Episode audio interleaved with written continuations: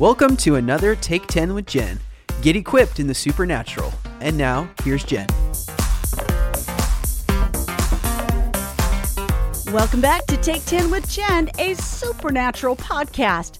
Have you subscribed yet? I sure hope you have so you don't miss one single podcast. Also, make sure to rate it, review it, and share it with all your friends. Well, this week I'm going to talk about something very, very different. And here's the reason I wrote it up, just this little checklist on my social media. And it was like it took off. People were just talking all about this checklist. I decided, well, I'm going to put that in my newsletter. And I started hearing all this feedback again and people saying, this checklist, it's amazing. And so, what am I talking about? You're going to laugh. I'm talking about what to do if you're a sensitive discerner, what to do when you travel and you get into one of those yucky hotel rooms. And you know what I'm talking about.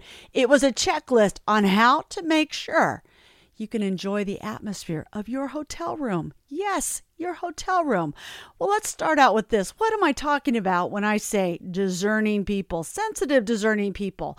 I'm talking about the gift of discerning of spirits. It comes from the Holy Spirit. We read about it in 1 Corinthians chapter 12, and we also read about how it operates. Hebrews chapter 5, verse 14, that it it's a gift that operates through your senses. Hebrews 5:14 says the mature will discern through their senses and uh, um, they will discern well through practice. Isn't that an interesting verse that it says you discern through your senses? Well, well, what what do you mean senses? We're talking about what we see, what we hear, feel, taste, smell, and and the Holy Spirit will actually activate your senses to know the Spirit uh, in the room or the spirit behind the matter, whether it, whether it's it's God, whether it's demonic or it's something else. And so so we learn about how to discern by practice. You know, you get into a situation where you know something is just not right. It's just a like an instinct. You feel it, you smell it, something leaves a bad taste in your mouth. We use that as, as a cliche, but actually, people experience that a bad taste in their mouth. That's actually the Holy Spirit telling you something's not right here. And with practice and over time, you learn to not dismiss what you just discerned. I know this gift came upon my life Oh boy, right after I got delivered from a spirit of sorcery of all things. I was a Christian, but I had I had some some very uh, interesting background and as a result, I was oppressed. I had what we call contracts, covenants out with, with certain demonic spirits. Didn't know it, didn't understand that you had to break those things. Uh, even if you become a full on Christian, a full on believer, you have to do some work in that area. I didn't know that. And so I ended up going through a deliverance. And after I got delivered from that, a year into my Christianity, and you can actually see the reenactment of that on my first interview with Sid Roth. Well, after I got delivered of that, um, the Holy Spirit gave me something of His. He gave me the gift of discerning of spirits. I just didn't know that I had it and all of a sudden it was like I could see and feel and and just sense everything. And it really was kind of miserable for a while until I got a grip on it. And it's something I had to learn how to walk out and get the muscle for and and learn how to apply the word of God and pray through those things until I I found peace in situations where I was not feeling peace. I was feeling everything but peace.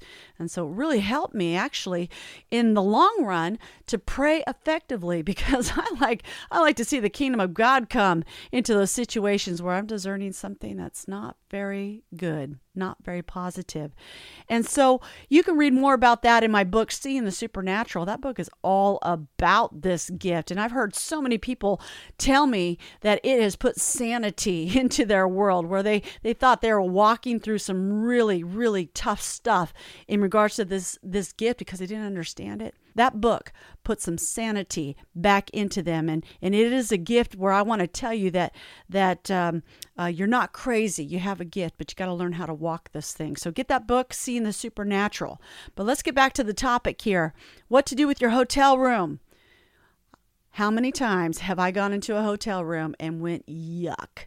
I don't know what happened before I got here, but it is yuck. It is wrong. Or I slept uh, in a hotel room and I started having nightmares at night, uh, you know, because the atmosphere was so filthy. I've, I've had situations where I was about ready to cross the threshold of the hotel room and I could sense the spirit of the place and I actually left. I wasn't even going to deal with it. It was so nasty. And so I decided to develop a checklist for you, a checklist for what to do when you go to your hotel room so you can actually enjoy it and shift the atmosphere because isn't that what we're supposed to do aren't we aren't we given that authority in the name of jesus and so number one and there's uh, six points I want to give to you. Number one, you want to repent and renounce every act of idolatry, disobedience, and every unclean act that's taken place in that room. This is called identificational repentance. That's a real term. And you can repent for what others have done and it will be honored. And and this is this is a, a term that, that is based in Second Chronicles 7:14. If my people Talk about you and me who believe in Jesus, who are called by my name, will humble themselves and pray and seek my face and turn from their wicked ways, then I'll hear from heaven. I'll forgive their sin. I'll heal their land. So guess what? We we can we can repent. There there are sins that stand in the way. And we see identificational repentance in the lives of Isaiah, Jeremiah, Ezra, Nehemiah, and Daniel. They didn't commit the sins they confessed, but as representatives they identified with. They confessed the corporate sins of others. Here's what I want to tell you repentance is a war move. It removes the right of demons and devils to have access to the room that you you need to sleep peacefully in. Number two, we want to command every demon to go in Jesus' name. Demons might be in that room, but you have authority to tell them to leave. Luke 10:19 Behold, I give unto you power to tread on serpents and scorpions and over all the power of the enemy, and nothing shall by any means hurt you.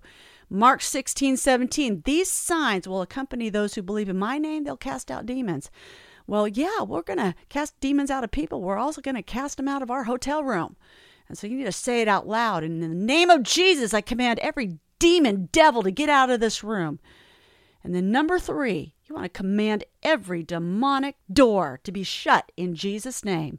Matthew 12, 43, 45 says, When an impure spirit comes out of a person, it goes through arid places, seeking rest, doesn't find it. It says, I'm going to return to the house I left.